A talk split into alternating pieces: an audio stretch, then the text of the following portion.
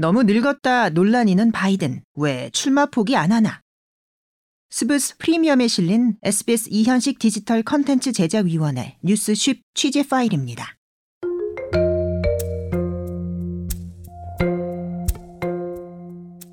바이든 대통령을 제 아들 죽은 때도 제대로 기억 못하는 노인으로 묘사한 로버트 허 특검의 보고서로 인해 바이든 고령 리스크가 완전히 수면 위에서 터져버렸습니다. 미국 범여권 유력 매체들이 일제히 더 이상 기다리다간 큰일 난다며 바이든의 재선 출마 포기를 요구하는 글이 실렸습니다. 사실 백악관의 민주당이 애써 외면하려 했을 뿐 전혀 새로운 문제가 아니었죠.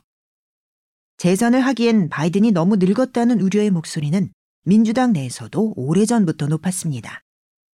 현직 대통령이 재선 출마를 스스로 포기한 사례가 없는 것도 아닙니다.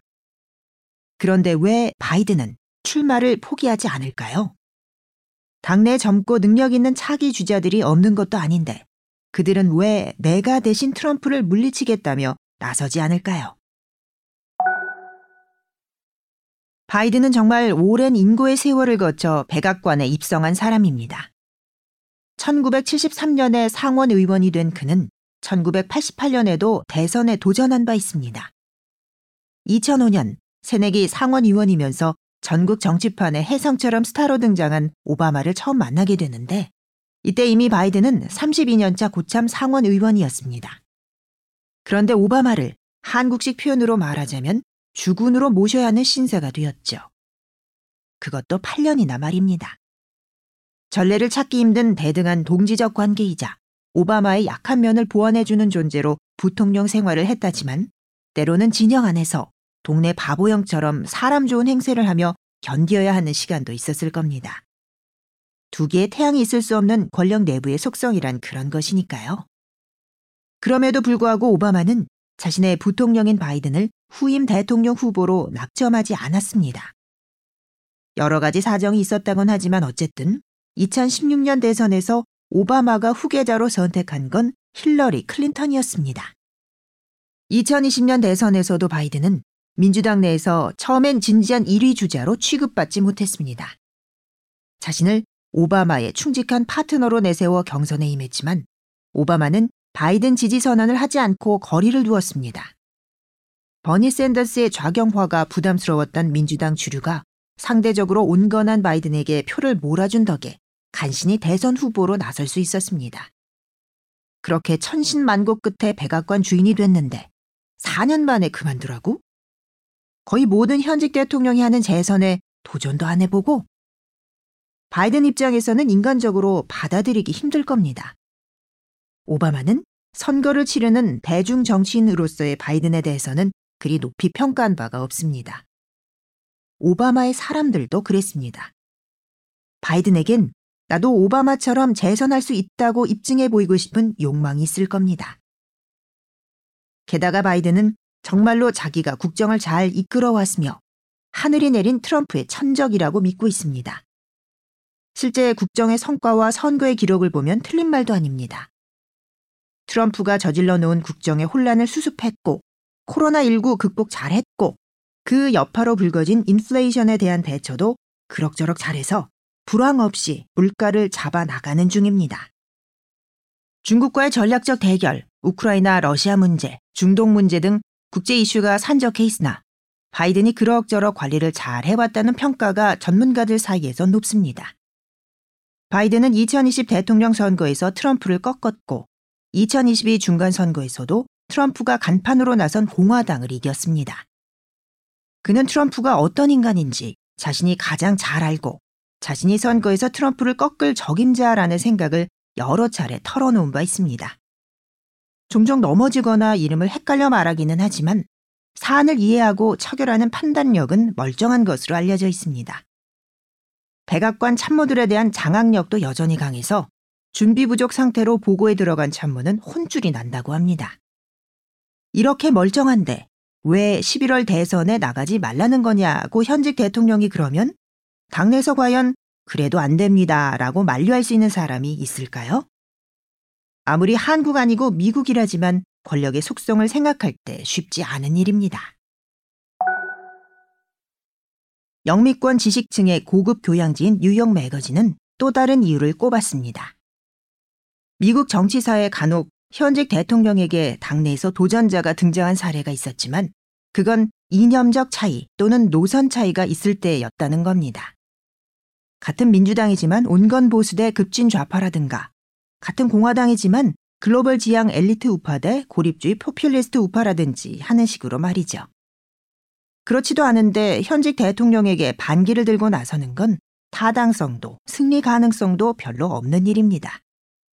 현재 당내 예비주자로 거론되는 사람들 중 바이든과 노선 자체가 다른 사람은 없습니다. 현직 대통령이 스스로 재선을 포기한 사례가 있긴 합니다. 1968년에 린든 비 존슨이 그 장본인입니다. 그 결과는 어땠을까요? 당시 여당 민주당은 참담한 실패를 겪어야 했습니다. 1968년은 민주당에게 몹시 힘든 해였습니다. 나라와 당은 베트남 전쟁과 민권 운동으로 갈등이 극에 달했고 연일 폭력 사태로 나라가 시끄러웠습니다. 대통령인 린든 존슨은 인기가 없었습니다. 당내 경선에서 강력한 도전에 직면한 대통령은 재선 포기 결단을 내립니다. 그로 인해 발생한 공백에서 가장 두드러졌던 후보는 로버트 케네디였습니다. 진보의 젊은 희망으로 꼽히던 케네디는 그러나 석 달 만에 그의 형 JFK처럼 암살당하고 말았습니다. 결국 민주당 대선 후보직은 한 번도 주별 경선에서 이겨본 적 없는 험프리 부통령에게 넘어갔습니다. 험프리는 그해 본선에서 공화당의 리처드 닉슨에게 지고 말았습니다. 민주당에서 정치 오래 한 사람들에게는 깊이 박혀 있는 역사적 기억입니다. 그러다 보니 당내에서는 강 건너는 도중에 말 바꾸는 거 아니다. 배가 미덥지 않다고 해서 배에 구멍 내는 것은 바보짓이다 등등의 얘기가 계속 나옵니다.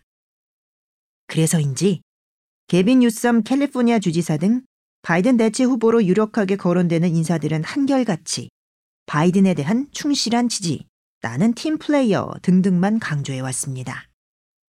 대통령제 국가에서 여당 내 현직 대통령의 프리미엄은 막강하죠.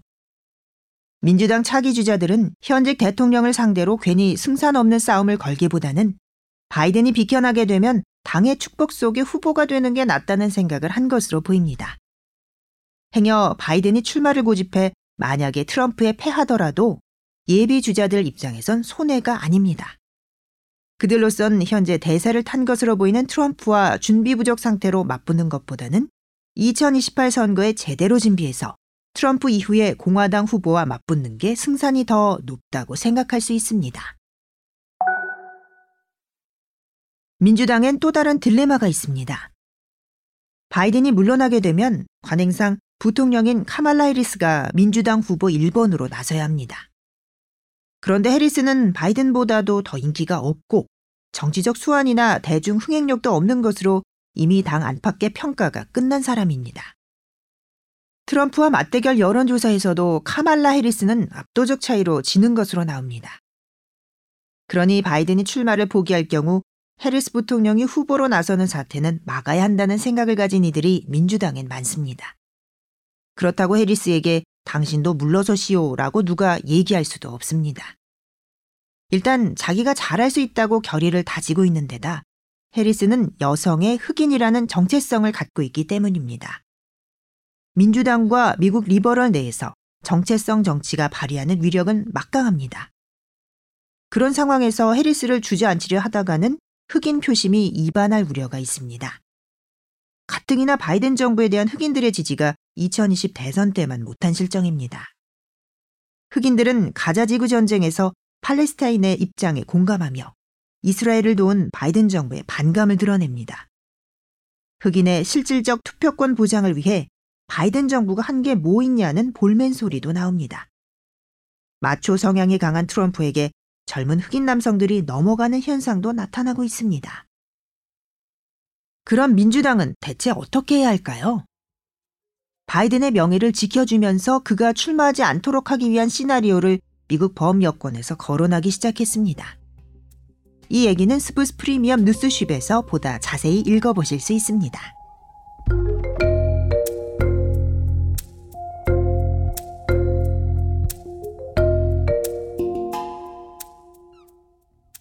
여기까지 SBS 디지털 컨텐츠 제작위원 이현식 기자의 뉴스 쉽 취재 파일. 저는 아나운서 이현경이었습니다.